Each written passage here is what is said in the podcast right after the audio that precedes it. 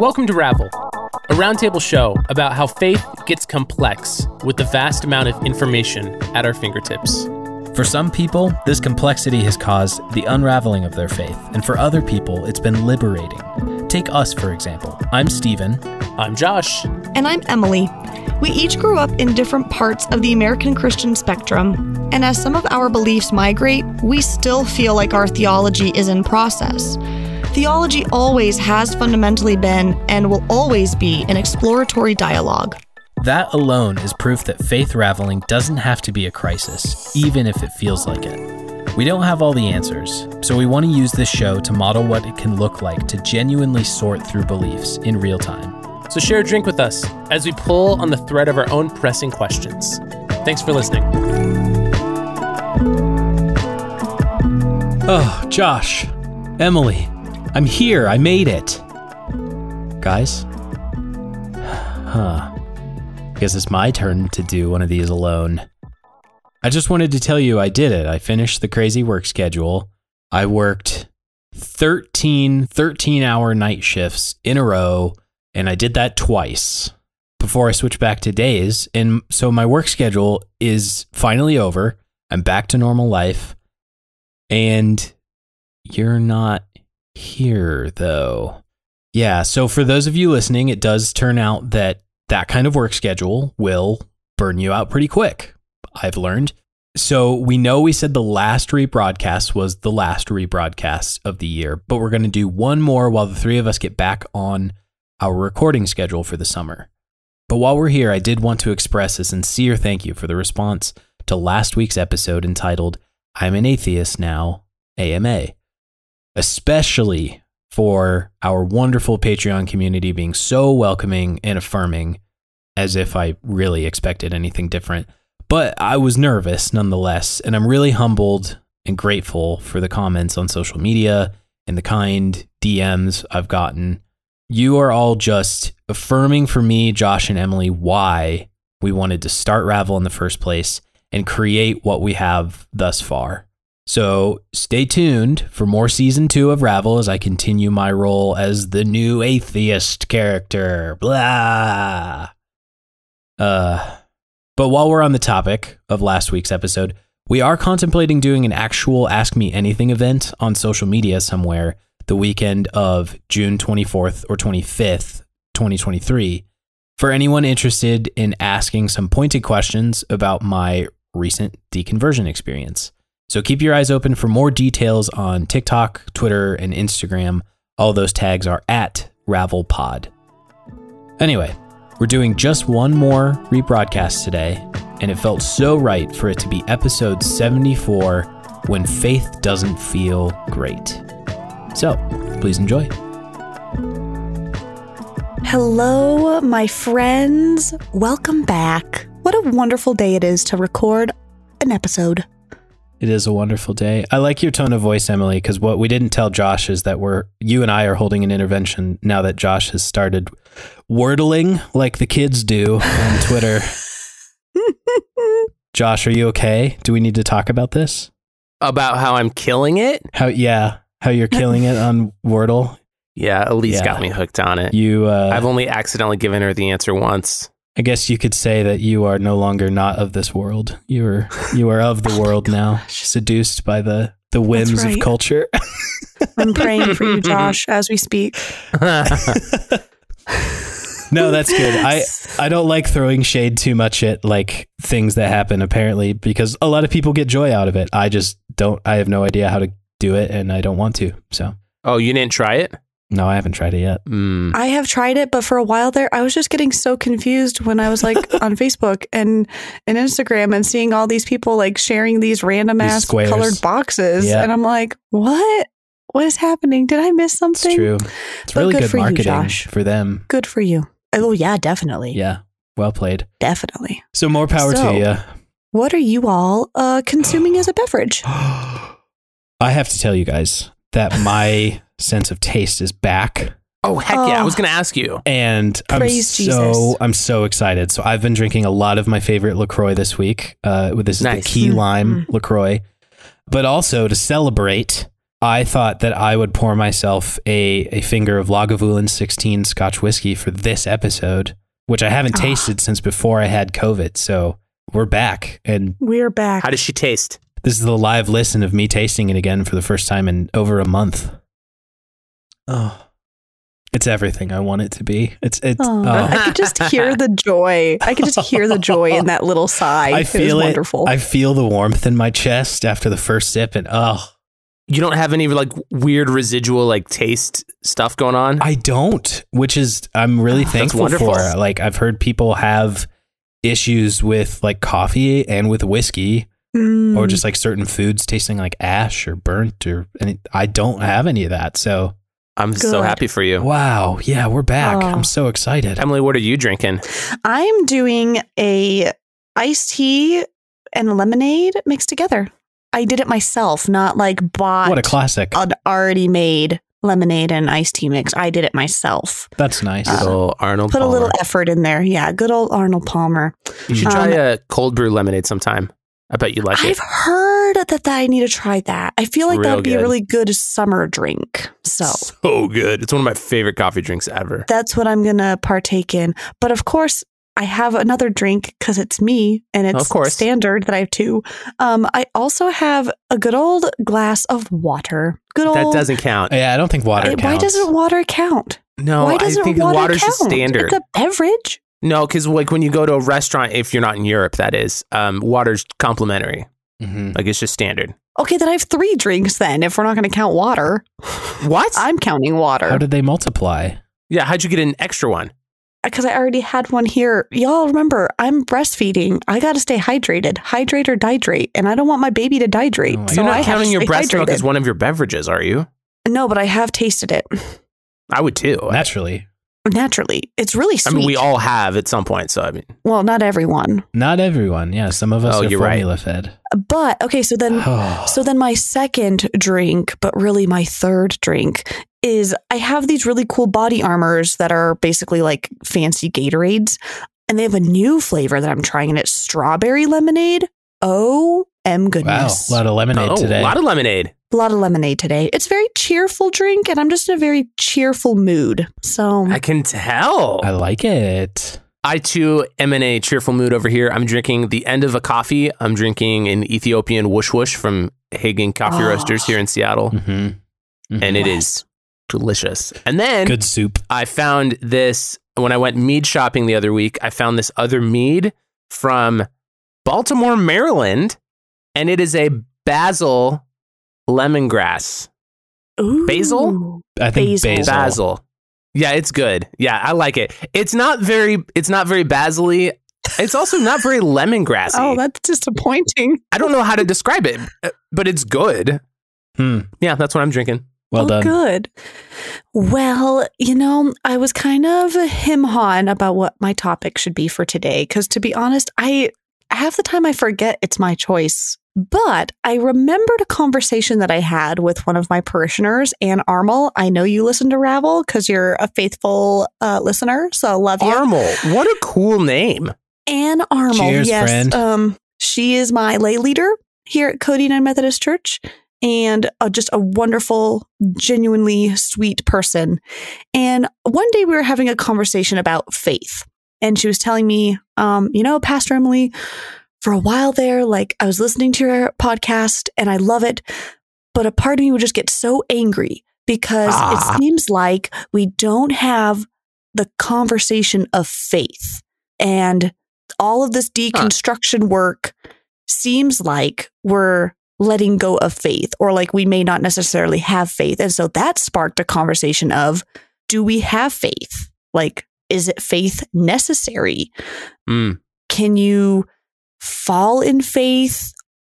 What does it mean to be faithful? And just all these other like huge rabbit hole conversations unfolded. So I want to Mm. talk about faith. Um, and one of the things that I was kind of intrigued when her and I were talking was the idea of you either have it or you don't. And I'm wondering, is it really that cut and dry? Like, is it that simple to say you have faith or you don't? Hmm. Or is it something a little bit more complicated? So that is my topic today. We are talking about faith. And that's that that's it. nothing more, nothing less, just good old faith. I think it's probably good to point out that a, a lot of our Ravel episodes usually revolve around specific beliefs. And I think it just my gut tells me that belief and faith are two different things. I would agree. Why? Why does your gut say that?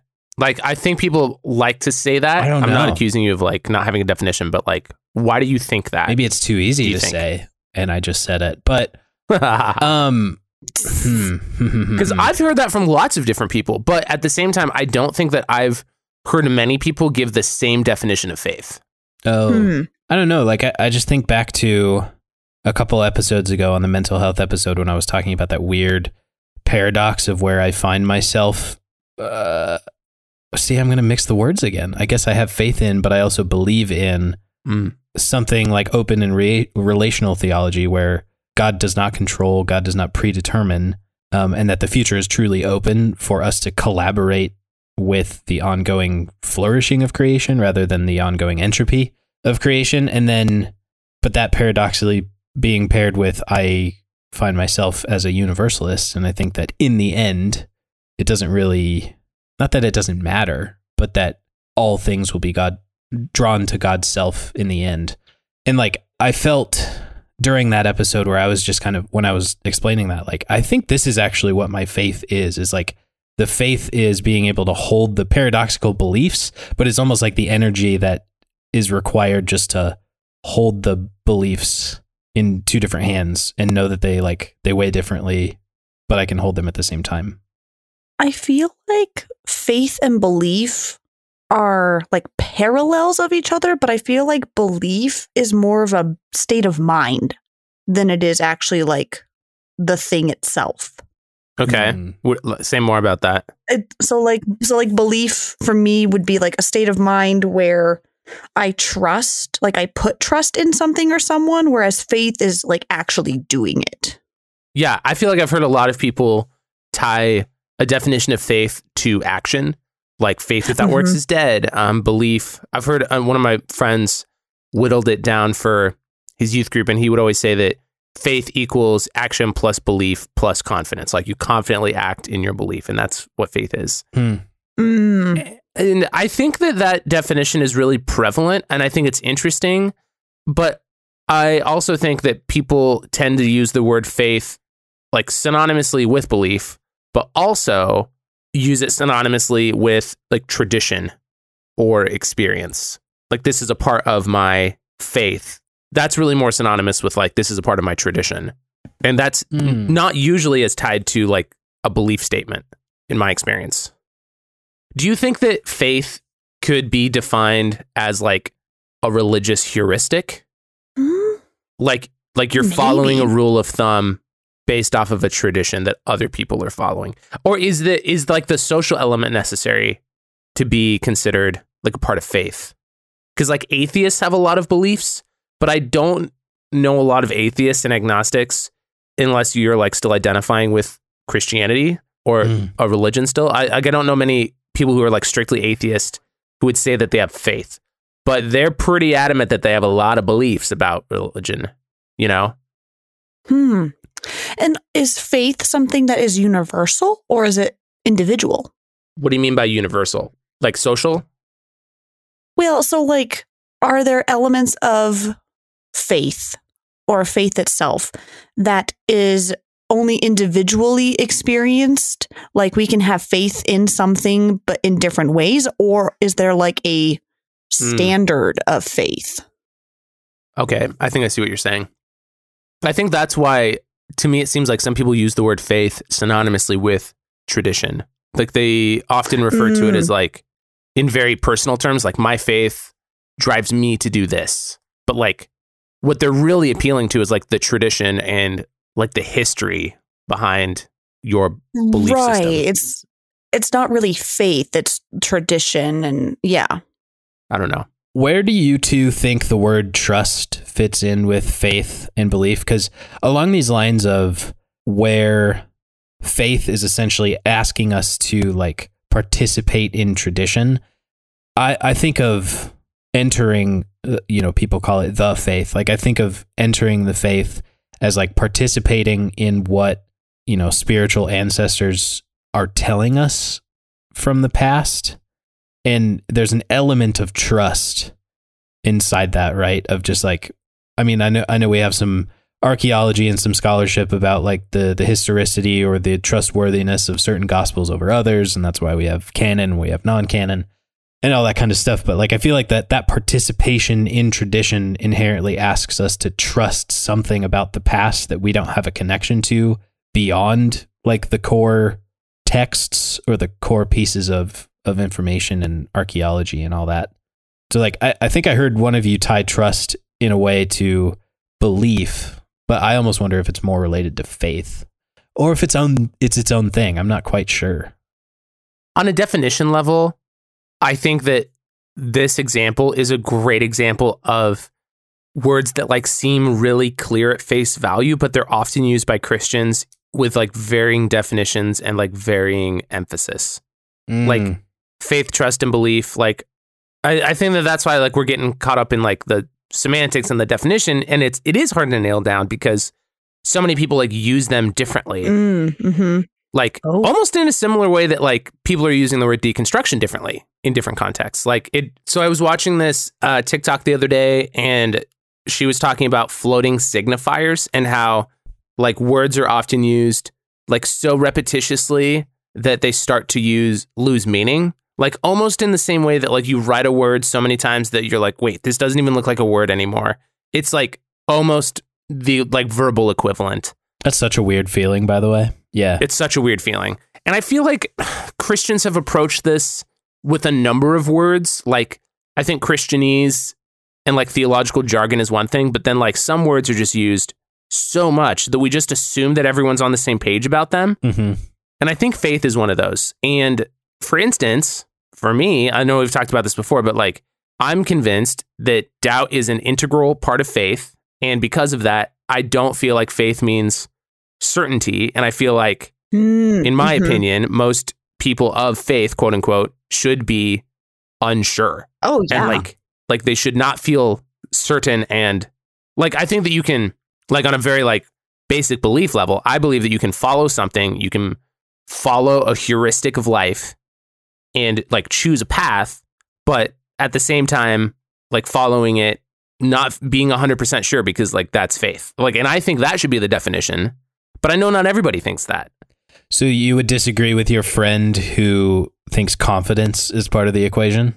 Yeah, I guess so. Well, I- no, I don't know. I don't think confidence and certainty are the same thing. Like, I think you Oh. can confidently act a certain way Good point. Yeah. hmm So then you without, like, yeah. So you would probably say then that it's not as clear cut as you either have faith or you don't. yes. Mm. I g- well, yes, I guess so. But that that uh, that question assumes. So I'm not trying to like attack you with this, but like that, I think that question assumes that faith is something to be had, like that it's like Mm. tangible versus like faith is something to be done. Well, so Josh, I really like that distinction you made about faith is something that people think is to be had. And I, I agree with you. I don't think it is something Mm, that is to mhm. be had. I don't think it's something we can hold on to. I don't think it's a tangible thing. I think acts of faith are tangible, but I don't think Mm. faith itself is. And I don't like the idea of faith just being cut and dry. You either have it or you don't. Because I think the way that's framed, it puts into question faith itself. Like if you do have faith and you're wrong, then it doesn't matter. If you have faith and you're right, then again, it doesn't matter. But if you didn't have faith and you were wrong, oh my gosh, then there's just all of this weight set on that. But if you didn't have faith and you were right, then it, it doesn't matter. So it's almost like the scale is going to be tipped so far that it doesn't matter if you were right or wrong to have faith or not have faith. Are you kind of talking about like Pascal's wager? Is that kind of what you're getting at? yeah. Because I don't like that argument personally. No, I don't either. That's what I'm saying. I don't either. oh, okay. Oh, okay. That's why. That's why I don't. say it again. I think I got a little lost. Oh, I guess that's why I was explaining the situation, like explaining his idea and that's why I like that's why I don't like the idea because of Oh, because it puts too much weight in faith. how it's established. Is exactly. Mmm. I see. You, me, same page. Yeah, same page. Well, and we're nines. I'm glad you guys are on the same page because, quite honestly, I'm st- I still feel lost in the alphabet soup right now. Well, okay. This might this might help us like sort out the the soupiness. What do you think of people using the phrase "they have left the faith" or "they have fallen from faith"? Oh gosh. What do you think of that? Like, what is your initial reaction? Oh gosh. I'm well, uncomfortable. Or they've joined the faith. Emily is uncomfortable. Why are you uncomfortable? I don't know. Why am I uncomfortable? I just feel uncomfortable. Okay. I think it's because I think it's because when people say I have fallen away from or have let go of it there's something about like an ownership and I don't feel like we can have that with faith. I think they've fallen away from the religion Hmm. and Hmm. maybe the the belief, but I think you can still have faith. And I think it's if you have faith and the fact that you're questioning and you feel the need to leave, I think kind of proves that faith exists. So are you are you headed toward a because it sounds to me like you're you're headed toward an argument that I've heard from both C.S. Lewis and Tim Keller, and Tim Keller is admittedly basically a disciple of C.S. Lewis's theological thinking, where they essentially argue like, this is a different word. I'm in- introducing a different word, but they they always say like, you as a person will always worship something. Like something will always be on the throne of your heart. And if it's not Jesus, what is it? You know, so like if it's not faith, you know, if if you've fallen away or walked away from the Christian faith, then maybe your faith is in humanity and you could reasonably call yourself a humanist. Is that kind of what you're Yeah, well, partially. I think when the most often when I've heard people say they've fallen away from the faith, I think they've just fallen away or moved on from institutional religion. Hmm. But they still have a very concrete belief in Jesus, belief in God, whatever that may be. They just fall away from Huh. the traditions or the institutional, yeah. you know, rigidness that is religion. I mean, now you're describing me. Like I've called myself a post-Christian on this podcast before. Uh, in the sense of of times, like yeah. leaving the institution behind or something like that because I'm Yeah. skeptical of all that. And so I think that's why I get uncomfortable with the idea of falling away from the faith because it's like, can you really do that? Hmm. Whereas we, I mean, it's in our intro. I think Emily, in your voice, you say like even as we figure out which le- beliefs to leave behind, like you know Beliefs, So, not faith. exactly, which I, I was about to distinguish is like you can leave a belief behind, but something about the faith sticks. So, what I was Hmm. thinking, Josh, Well, I mean, Oh. oh, can I pause you and then like let you go back? please do.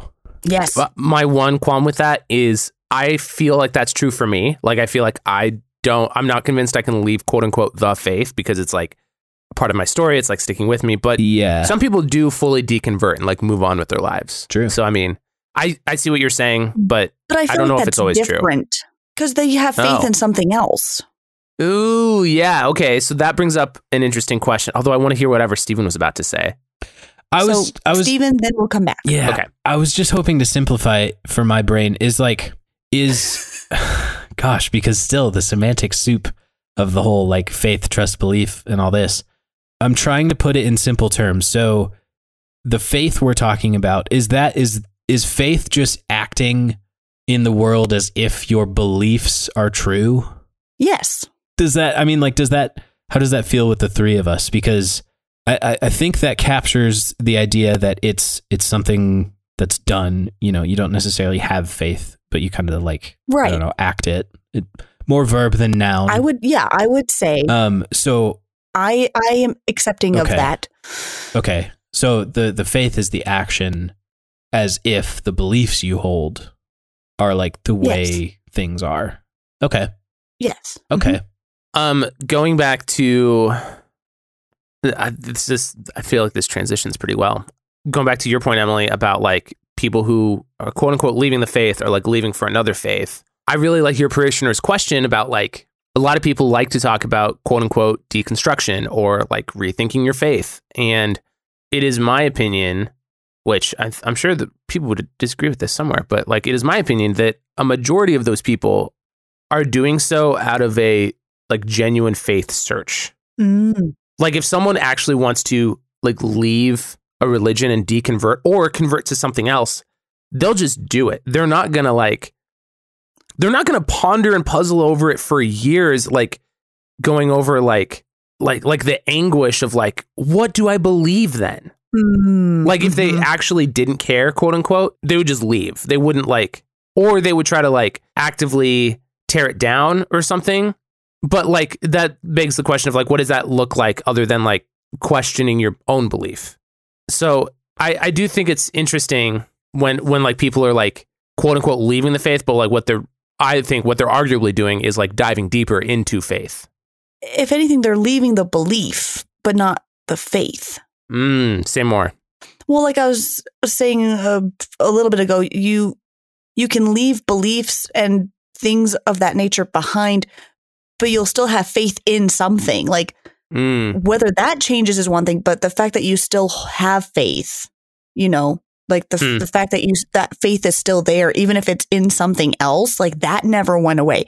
And Hmm. if it does go away, then I think that's another question: is like, Yeah. can you actually lose faith? Well, so so based on the definition I attempted to give earlier is like uh, Emily, it sounds like y- what you're saying is you can never lose faith because you are always going to act as if something is true and that's how the way the world works. Right. Hmm. That would be my definition. I yeah. said that weird. Yeah, but so if you completely like what does losing faith look like beyond just like you're not alive, but is that nihilism? Oh. like the complete loss of faith. Yeah. Is that just nihilism? Yeah, like you're not putting stock in anything. Yeah. But I think the argument could probably be that then your stock is in the fact that nothing is worth holding stock in. You know, I feel like I've heard an argument like that before too. Hmm. Like you can never be truly neutral in the area of faith, which I think is the way Emily is saying it, which I think is probably right. I don't know, is it? Curious. And that's the thing. Is it up to the individual to decide, or is it is there some human standard of faith? You know, is it like do all Christians have faith in the same like do they all experience faith in the same way? I would say no. Oh, that's a great question. I like that question. Why would you say no? Because if we did, then there wouldn't be a need for different denominations and Hmm. so much debate over issues. It would it, everything would be the same, and that's not the case. And so I think that's where faith. Mm, see, but I don't know.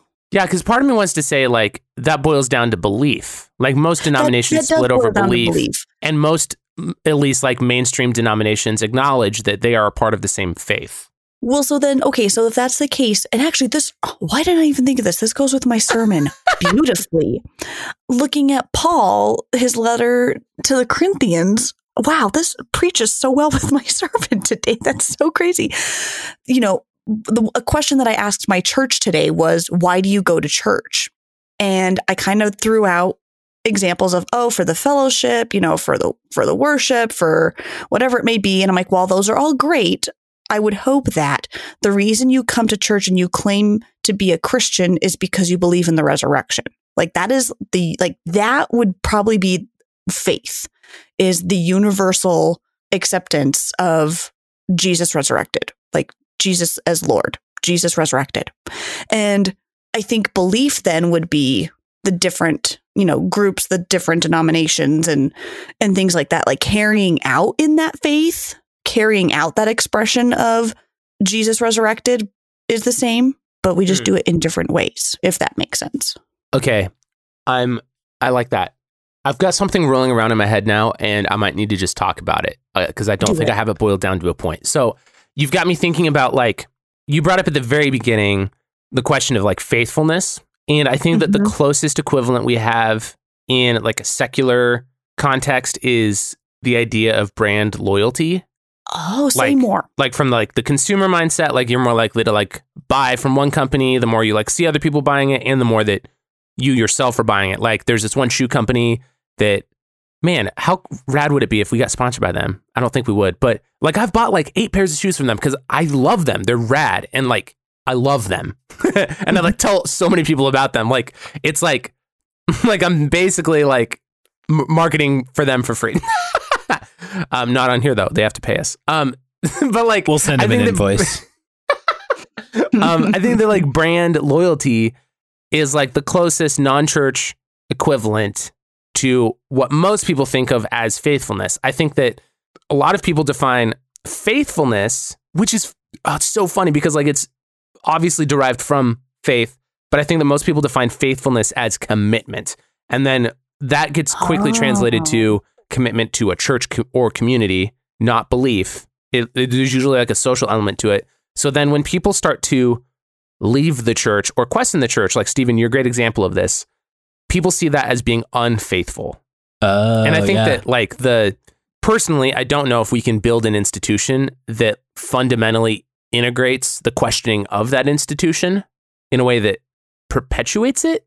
I, I don't know if that's even possible, but I think that that's why there tends to be a lot of like us versus them in the like faith deconstruction conversation is because those people who are like really trying to genuinely question their own beliefs about their faith get seen as unfaithful. Thank you. Uh, yeah, I really, I really appreciate that. Cool. I'm glad that you as a pastor appreciate that. I, I think more people need to hear that. I really do. And I think as a pastor, especially if we don't share that idea, we are doing a disservice to people questioning in what they believe in. Mm. You know, like if I have someone who is in a spiritual crisis or, you know, is just deeply, deeply deconstructing and I didn't share that thought with them, I think that would be a pivotal moment for them in their faith journey.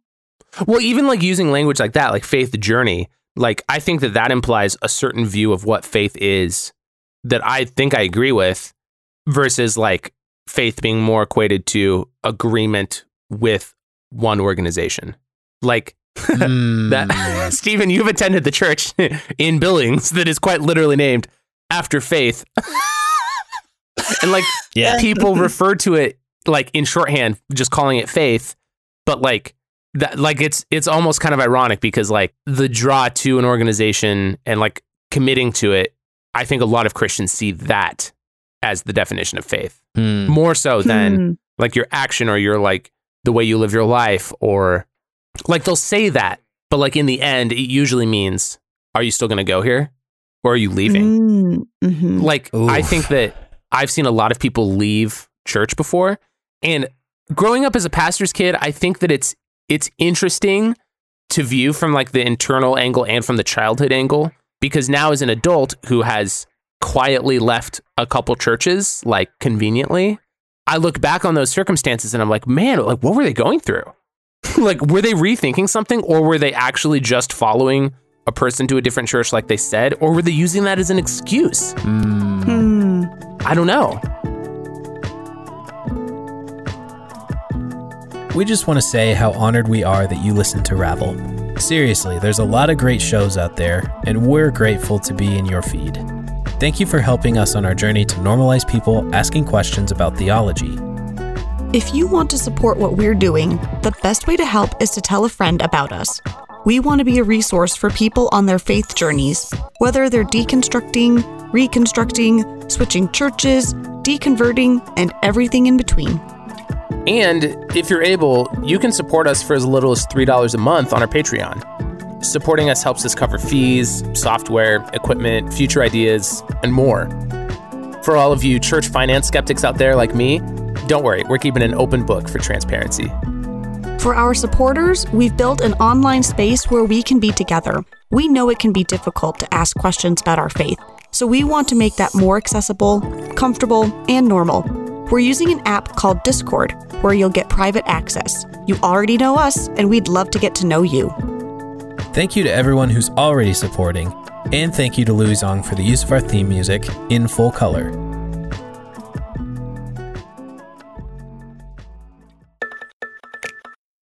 Yeah, I mean, hearing you put it in terms of like people would consider me unfaithful to the church or something like that because I left that one building or like stopped going to that building regularly. I wonder if that gets conflated, you know, that experience of like leaving a particular community for like in favor of another or you know making somewhat of a homebrew thing you know Mm-hmm. as i feel like we've done with with our little community. I wonder if that gets conflated because of the way we talk about spouses being faithful and not cheating. Mm. Mm, fidelity, yeah. Yeah. Ooh. Is Mm. that why the church gets that distinction with faith? Because so many people talk about the faith as like the bride of Christ. Oh my god, That- maybe. Yeah. I've never thought about that. Yeah, because I was just Hmm. sitting with that. Like, it seems so presumptive to just like notice that I'm not on the attendance roster, you know, and think that I'm just like I've fallen away from the faith or whatever, or like uh, he's being unfaithful or something. Where it's like, you man, you don't know me. You have no idea. Well, and you know, that's it's so interesting. I had someone the other day asking, Oh, you know, I haven't seen so and so in church in a while. And I would be like, Oh, you know, like life happens. Maybe they couldn't make it. Like, who knows why?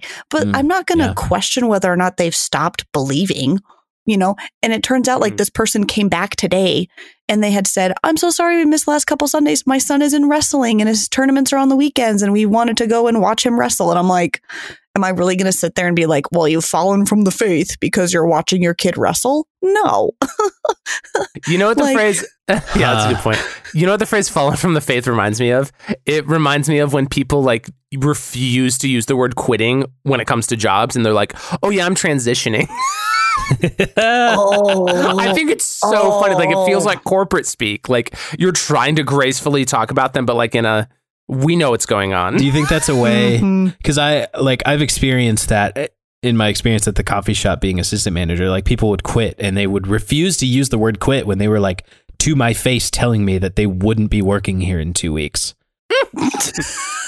and do you think that's like a uh an issue they have with like owning up to their action like they don't want to admit to themselves that it's quitting so we put we try to put different words on it because i think Well, yeah. somebody could probably make the argument that I have done the same thing with the last church that I went to is like he's just not using the word like oh he doesn't come here because he doesn't like it which I think I've said in more eloquent words at this point but yeah I don't know like something about motivation or just like it's way easier to notice someone someone's absence Emily in your case like wrestling family cool you notice someone's absence and it's I don't know part of me wants to be like it's just like church people to notice an absence and go straight to the judgy version of oh, like definitely. I don't know what they're up to. I think it has something to do with like a sense of failure, Uh, like you're failing or like you're letting down your faith community or your like you in your faith if you don't participate or attend or whatever that case may be. And I think the same is with quitting.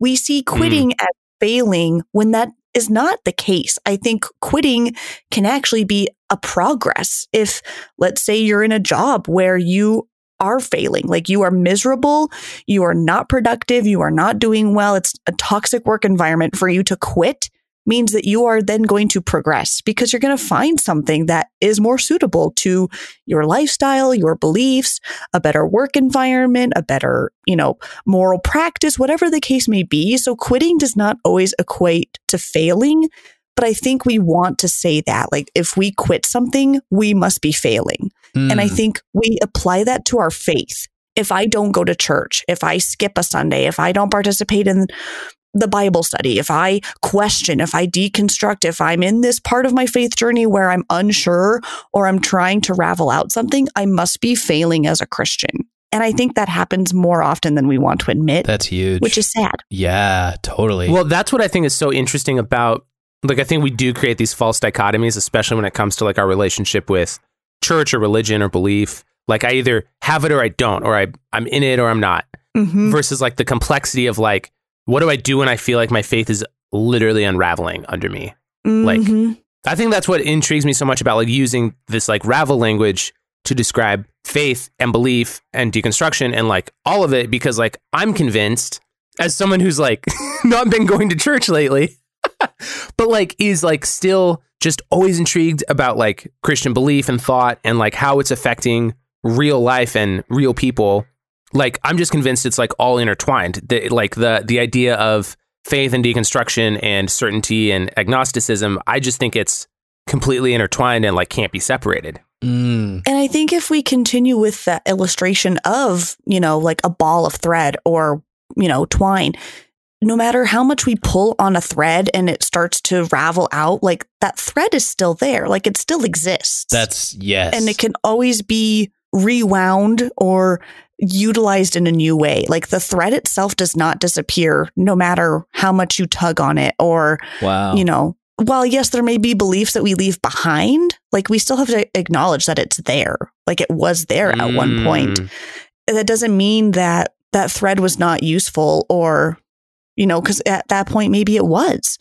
And so when we talk about faith, like it's there, it'll always be there. And it just may look different and it may shape out differently as we go through life, but it's still going to be there. Like it's just that thread that's. Mm. Or like the uh like the remnants of it could The still be there. Like yes, like I'm thinking yes. of this is like a very American example, but like I'm thinking of like the SBC um splitting over the issue of slavery. Mm, Like mhm. they totally felt that the Bible justified slavery and that it was perfectly Christian to do. And like now that is a a thread that is run through American Christianity and like still plagues American Christianity, even though like no modern Christian most likely believes that in good faith. Like It's like little tiny either they're like clinging like, to stuck on a racism and like trying to use Christian language. What, wait, what did you say? It's like those little like lint, like the lint balls, you know, that like that get stuck on a sweater that you need like a, Oh yeah. you know, You like they're little just brush. there, like yeah. they're a little brush like it's like a part of you, but it doesn't. It's not actually part of the thing itself anymore, Hmm. but it's there. Yeah. Wow. Yeah, that that metaphor. I mean, like that's that's always been my favorite part about using Ravel as kind of our foundational thing is that is is the fact of, you know, you pull on one thread and you get a ball of it's raw material is what it is at the end and like Mm. I guess like trying to reapply Mm. it to faith in my head is like faith is the material that we have. It's the ball of red yarn versus the ball of yellow yarn, you know. Like that's our faith and whatever our beliefs are is like what how we choose like the different patterns we use to crochet the scarf or the mittens Mm. or something. It's like Mhm. the beliefs are the shape the faith takes, but the faith is just that material that's in our hands, like ready to be used to make something beautiful. You know? That's, That's an beautiful. interesting analogy. I'm not sure if I buy that, Okay. but I like it. Fair enough. Like as you were talking, I thought you were going to go with the thing that the sweater's made out of is love.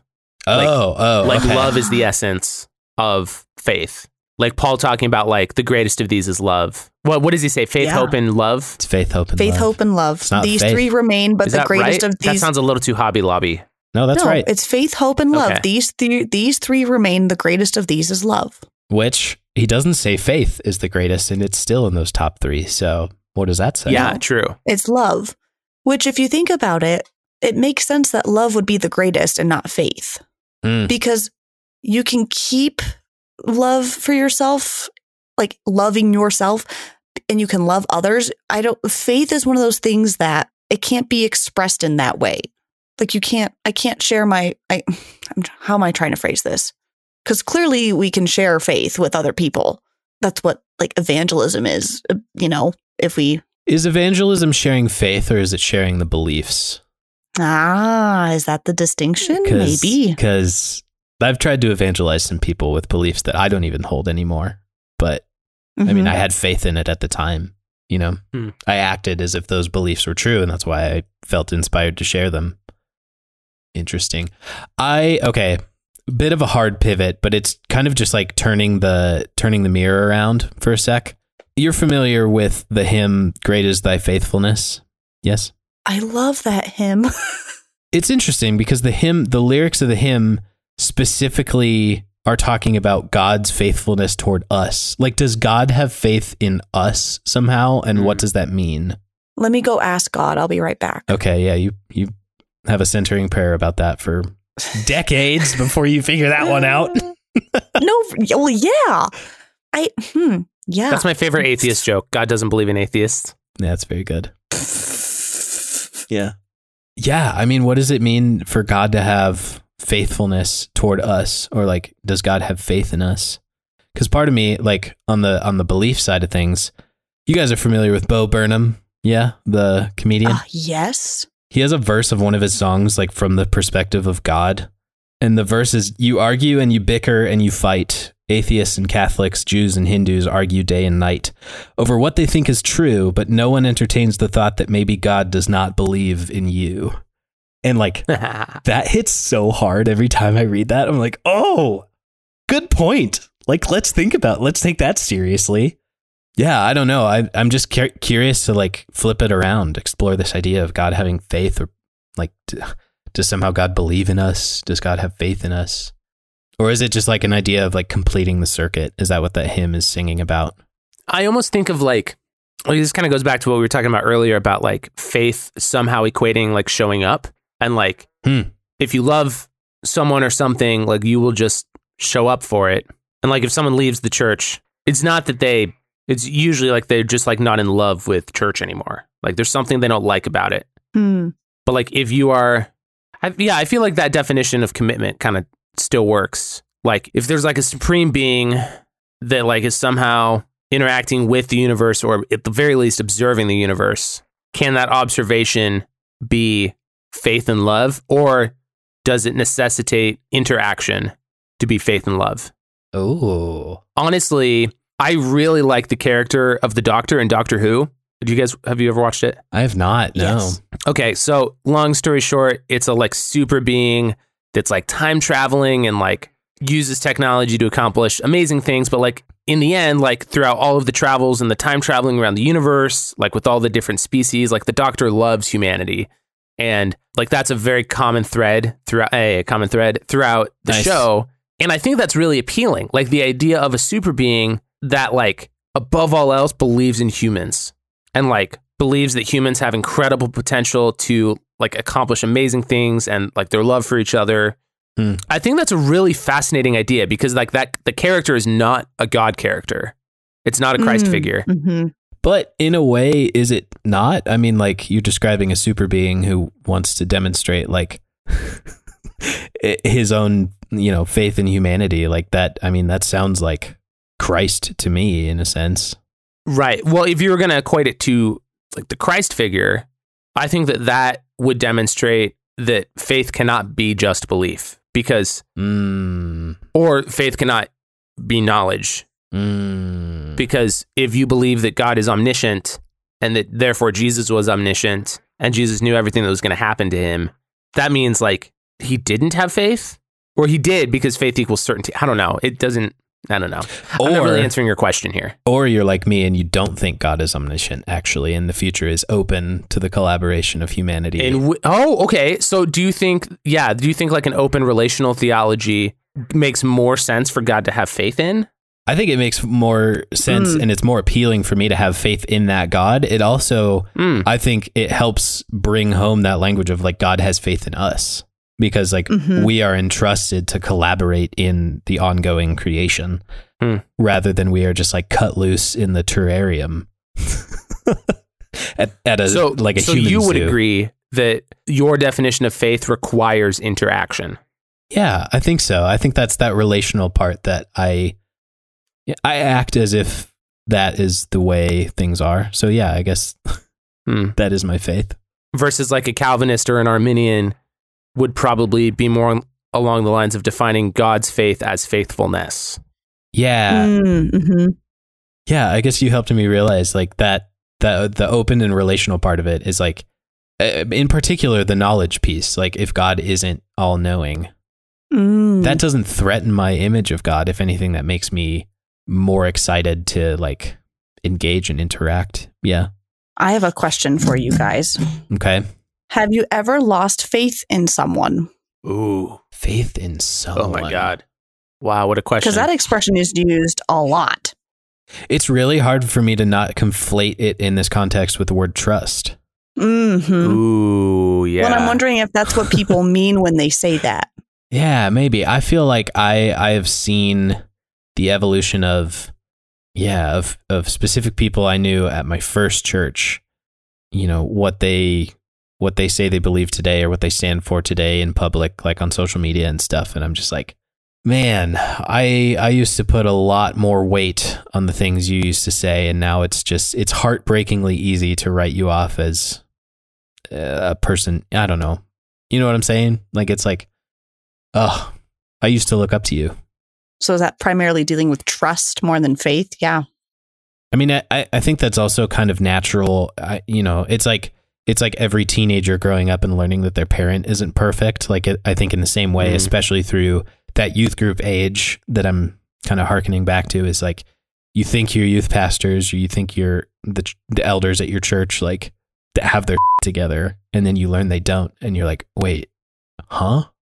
What do you think a healthy, quote unquote, healthy definition of faith could look like? Like, I'm, I'm just thinking about how, like, I do think there are people who leave, quote unquote, leave the church because they've like lost faith in the leaders there, or Hmm. like something has happened, abuse related or belief related that they like can't be on board with anymore. Like, they don't feel safe or they don't trust someone and they leave. And then I've heard people like, I've heard people give the critique of like, well, nobody's perfect. Like we're all human. Like the church is human. Like the church isn't Jesus, so like don't expect it to be perfect. Which like of course, but like that doesn't mean that people don't reach a past a point of no return either. Yeah, it doesn't mean that we Mm, yeah. are required to lower the bar so far as to like let illegal activity pass or Or even activity that like you think that you cannot coexist with. Like yeah I would love to experience a church that like accommodates a variety of belief within Christianity, but like I think there's certain beliefs I don't think I could like be in bed with. But I think that that happens both Mm. ways too, like in multiple types of issues. So like how how do you demonstrate can there be a healthy commitment to something that isn't that doesn't just like leave the door completely open for abuse and diminishing returns and or is it just a trust thing? I don't know. I like uh, my example that I have had in the back of my head this whole time is the Bible. Like I just started reading David Gushee's After Evangelicalism, and his second chapter is like opening up with like the evangelical concept of the Bible and like what the not just how it came to be, but like how most evangelicals define the Bible by like five or six pillars, and they like hold pretty tightly to those. So he's like kind of like picking at it, like quoting a couple people, but like I think what he's really getting at really resonates with me because I kind of don't know what to think about the Bible. But like in the end, it's like the bedrock of belief for like where my faith tradition sprung up from. And so like in some ways I feel like it's important to like feel it out and like recognize what it is. But like I don't know what to think about inspiration anymore. Like I don't think the Bible's inerrant. I I think that like the concepts of inerrancy and infallibility are just like completely human made, like they're not based in the Bible. But even like me saying that phrase, like they're not based in the Bible, like leads me to a biblicism that I'm like, well, like, am I putting too much stock in that concept too? Like, I'm not really like making a bunch of like Bible based arguments anymore. Like, why would I care about that? And so like the Hmm. the whole like the whole concept of me overall wrestling with the Bible and like trying to make sense of it is that faith like just because i'm thinking about it and i'm like like i'm not committed to it in the sense of like yeah the bible stands above all else like the bible says it i believe it i'm, I'm not like committed to it as in an ultimate authority but i'm like committed to it in the sense of like well i keep thinking about it. It's like i like want to keep reading about it and in some ways it has impacted and is currently impacting my thoughts and therefore how i live my life.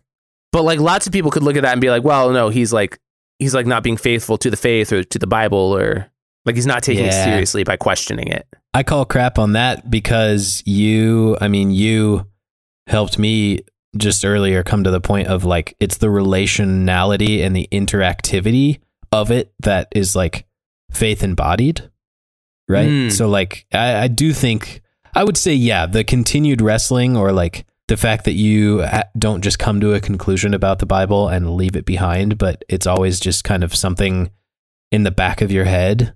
I, I, I think that's the most robust version of engaging with the faith and the doubt and all of it. So, Well, and should we be faithful to the Bible or should we be faithful to God? word up. I feel like at the end of it all, faith is a very social thing. Like I think you can have a lot of different opinions about like whether or not you can be Christian, interact within Christianity with or without going to church or being in a regular spiritual community. But like Hmm. David Gushee, I think brings up a good point about how the Bible exists because other people took stock in it. Like that's the only reason you take stock in it today. Wow. Yeah. Is because like someone put together the Mhm. canon and like groups of people edited it and people wrote it and then like lots of people contributed to it existing today. And like that is largely the reason why we even think about it today. And I think that that's good to acknowledge. And I feel like that that really like obviously like the Bible's like one of the main facets of Christianity. and like I think that that totally relates to faith, like whether you're talking about church or like common beliefs or questioning together, I think that like the socialness is an inherent part of faith. We're doing this podcast together. Like Hmm. this would be a really boring exploration if I was just doing a monologue podcast about my faith. like it'd be so Mm. terribly boring, I think. Yeah. We all know how you feel about monologuing podcasts, Josh. Oh, they're the worst. Oh, they're the worst.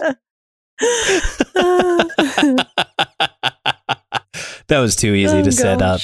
Yeah. It was. It was. well done. The one person I know Are that's not a fan any, of Dan uh, Carlin's hardcore history. Hmm. Well, maybe Mhm. two people then, based on Emily's tone. Yeah. That's me. Mhm. Well, great. That's me to a T. Wow. Are there any uh Cheers to the dialogue. thoughts or yes, cheers to cheers to uh the opportunity that we have to even have these conversations, you know? Dialogue's a really good point. Actually, that's my final thought. I think that faith is Nice. inherently a dialogue. Mhm. Like, I think that that's what we're getting at in the show, too. Like, we think that it should be an exploratory dialogue. Like, Yeah. and if it's not, whether you're questioning or whether you feel more certain, if it's not a dialogue, it's kind of like, at the very least, it's lacking, if not, not alive. Mm, Like, if you're not constantly thinking about what Mm. you should be doing right. or what you, Yeah. or whether or not your beliefs are accurate or life giving or killing the vibe, Mm-hmm. then like, Killing the vibe. you're kind of not participating in fa- like I feel hmm yeah I like that hmm it's not isolated, is the point. Mhm. Yeah. like in some ways I don't think you can be faithful to the faith without constantly thinking about it Mm. Whether or not that's like thinking about it in hindsight like in some ways that can be more faithful I think than like just not thinking about it Hmm, I like that. I like that. Yeah. What about you, Stephen? Any other thoughts? I don't think so. I was just I was uh I was prepping myself for the smooth transition to say if that you want to engage with the dialogue with us, you could do so on patreon.com slash ravelpod. We have a delightful actually yeah community of people in Discord. Yeah, uh, our next episode will be sourced from the Patreon community. We're once again doing a Yeah. submitted topic. So be on the lookout for that next week. Um, we're doing polls. Josh has so many topics that we just sent out a poll to everyone and said to vote on it. So that should be fun coming up for your next topic in March, Josh. if you want to get really social with us Stephen and I are on Twitter all the time Emily's on Instagram Links are in the show notes for all those. We do have a bonus episode about the rise and Oh, yeah. fall of the rise and fall of Mars Hill podcast podcast coming out Yes. probably this week or next week, honestly, at the time you're hearing this. And then Yeah. next month, toward the end of the month, we're looking on doing a live hangout in Discord with the patrons that we record and make another bonus episode. Does that mean we're continuing to have faith in the Mars Hill experiment because everyone keeps talking about it? Oh, yeah, we're engaging with it and we're keeping the interactivity Like- up. Mm. like one of my psychology professors, I know we're not even talking about this yet, but one of my psychology professors brought up that eh, like from a behavioral standpoint, ignoring is the best punishment. Heck yeah, dude. But on the social I level, believe that. I don't know if that's true. I don't know. We'll we'll talk about it. yeah. Yeah, we can talk about that. That sounds Stay great. Stay tuned. Be look for be looking out for a teaser on the free feed, um, if that sounds curious. And hey, maybe we might. Uh, we are fishers of patrons now, fishers of men. Look at us go with the puns. Oh, I'm done riffing. Oh I feel my. done riffing. So, Emily, thanks for this topic. This was a great one. don't thank me. Thank Anne Armel. She uh, Normal. she's she is the uh, wonderful woman who has sparked this thought in my brain, and now we have. I think we just started scratching the surface of of faith. Oh, totally. Um, and I think I think that's gonna be my benediction. Is we have just touched the surface of this topic, and no matter how many threads we end up pulling and raveling out, in the end, the product is beautiful. And it's something that we are going to continue to ravel out with together in community with love.